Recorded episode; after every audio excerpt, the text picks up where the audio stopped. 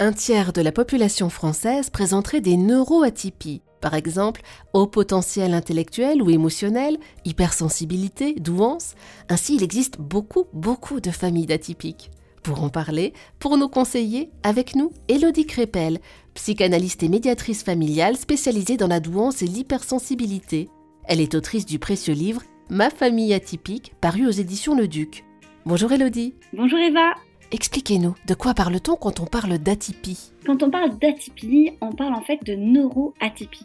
Et les neuroatypies, eh bien, c'est un fonctionnement cérébral et émotionnel différent. Aujourd'hui, on a beaucoup d'études qui viennent corroborer cela et qui démontrent qu'effectivement, dans le cerveau des personnes neuroatypiques, donc c'est vrai qu'on raccourcit en disant atypique, eh bien, fonctionne de manière différente et on le voit même enfin, sur la, la génétique en fait, notamment sur la haute sensibilité, encore appelée hypersensibilité. Donc, quand on parle de neuroatypie, en fait, c'est vraiment un fonctionnement cérébral différent et dedans, on y incorpore du coup l'hypersensibilité, la douance, le TDAH, c'est-à-dire le trouble euh, de l'inattention avec ou pas de l'hyperactivité, les troubles 10 et le spectre de l'autisme. Racontez-nous quelles sont les singularités que peuvent rencontrer les familles atypiques au quotidien?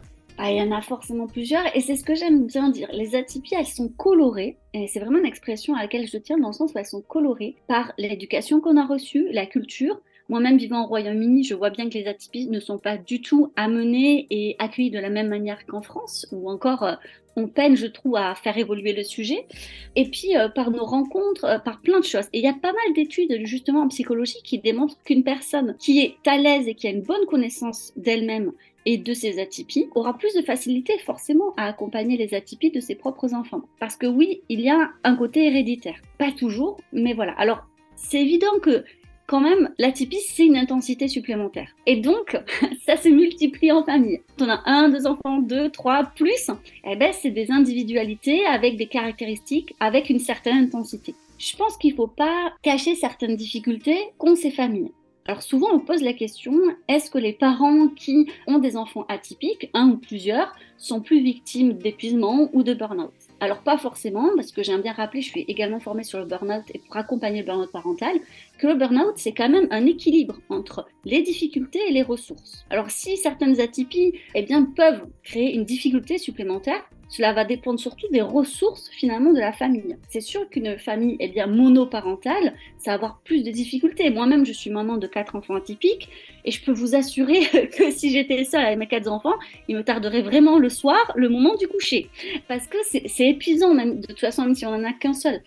Ça, c'est une réalité. Si, à contrario, eh bien, on a un environnement qui est riche et où on peut eh bien, passer le relais facilement au conjoint, la conjointe, aux grands-parents, voilà, c'est beaucoup plus facile, inévitablement. Donc, je crois que ça, par contre, il faut vraiment le voir dans un contexte global. Et des outils qui me semblent mais hyper importants et que je travaille avec les parents, c'est déjà, ça a l'air de rien comme ça, mais ça fait une grande différence, cette connaissance de soi.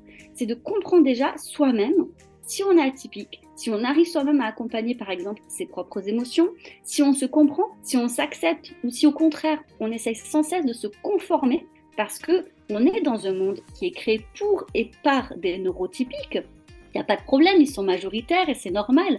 Mais du coup, en tant que neuroatypique, eh bien, on va vraiment essayer de se surconformer d'une certaine manière, ce qui est très épuisant. Et on va en demander de même à ces enfants-là, au lieu d'essayer justement eh d'adapter l'environnement. Hein, c'est un peu comme euh, cette citation qu'on voit un petit peu partout, dire ben, quand une fleur ne pousse pas, on va pas en vouloir à la fleur, on va s'interroger sur l'environnement. Est-ce qu'il y a assez de soleil? Est-ce qu'il y a assez d'eau? Eh bien, c'est la même chose. Mais j'ai envie de dire, on peut ouvrir ça à tous les enfants et à toutes les familles, atypiques ou non. Mais je trouve que malheureusement, cette tendance à se surconformer est très écrasante pour les familles atypiques.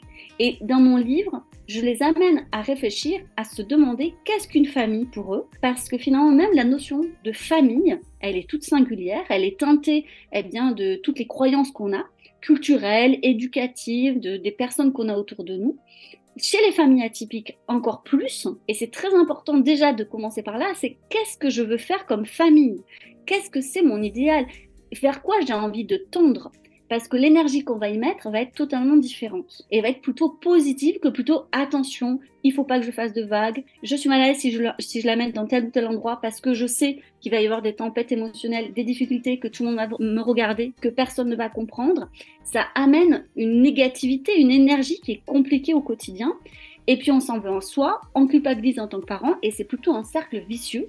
A contrario, lorsqu'on a une bonne connaissance de soi, qu'on sait exactement eh bien, comment nous on fonctionne, comment notre enfant fonctionne et vers quoi on a envie d'aller, c'est un véritable cercle vertueux. Dans votre livre Ma famille atypique, paru aux éditions Le Duc, vous proposez de nombreux outils pour faciliter le quotidien, dont le baromètre de l'auto-existence. Totalement. Le baromètre de l'auto-existence, c'est se demander en fait si on se laisse aussi de la place pour soi. Un petit peu cette idée du, masque à oxygène dans l'avion, c'est-à-dire que si je ne le mets pas d'abord pour moi, je ne pourrais pas le mettre pour les autres. Et il est vrai que, euh, notamment les parents atypiques, ils ont cet idéal de bien faire, mais ça va vraiment euh, eh bien, écraser et ça va leur demander un sacrifice parce qu'ils sont vraiment dans cet idéal. Alors que, comme je dis souvent, il y a la théorie et la pratique. Mais un outil qui est fondamental et qui fait vraiment des miracles, c'est tout ce qui est effectivement lié à la bienveillance.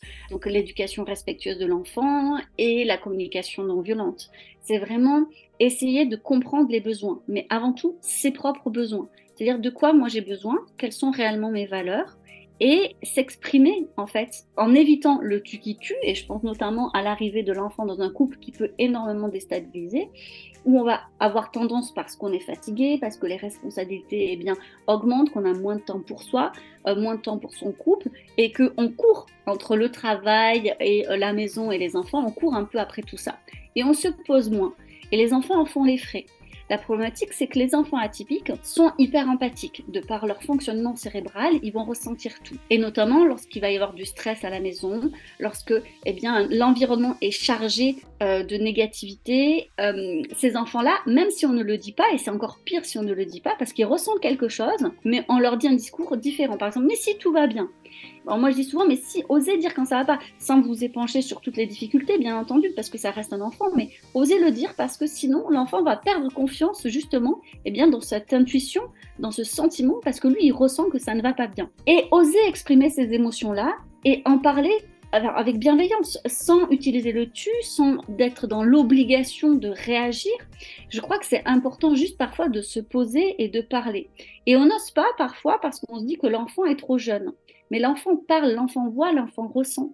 Et il a justement besoin de cet exemple qu'on a, euh, nous, en tant qu'adultes, de poser des mots en disant, ben voilà, maman ce soir elle est vraiment fatiguée. Et du coup ça la rend triste parce que bah, elle aimerait faire plein de choses avec toi bien évidemment. Mais elle a aussi bah, la vaisselle à faire le repas à faire. J'ai ta petite soeur à lui donner son bain etc expliquez à l'enfant prenez le temps. Parce que c'est finalement du temps de gagner et émotionnellement ça va moins surcharger la famille. Merci beaucoup Elodie Crépel pour toutes ces informations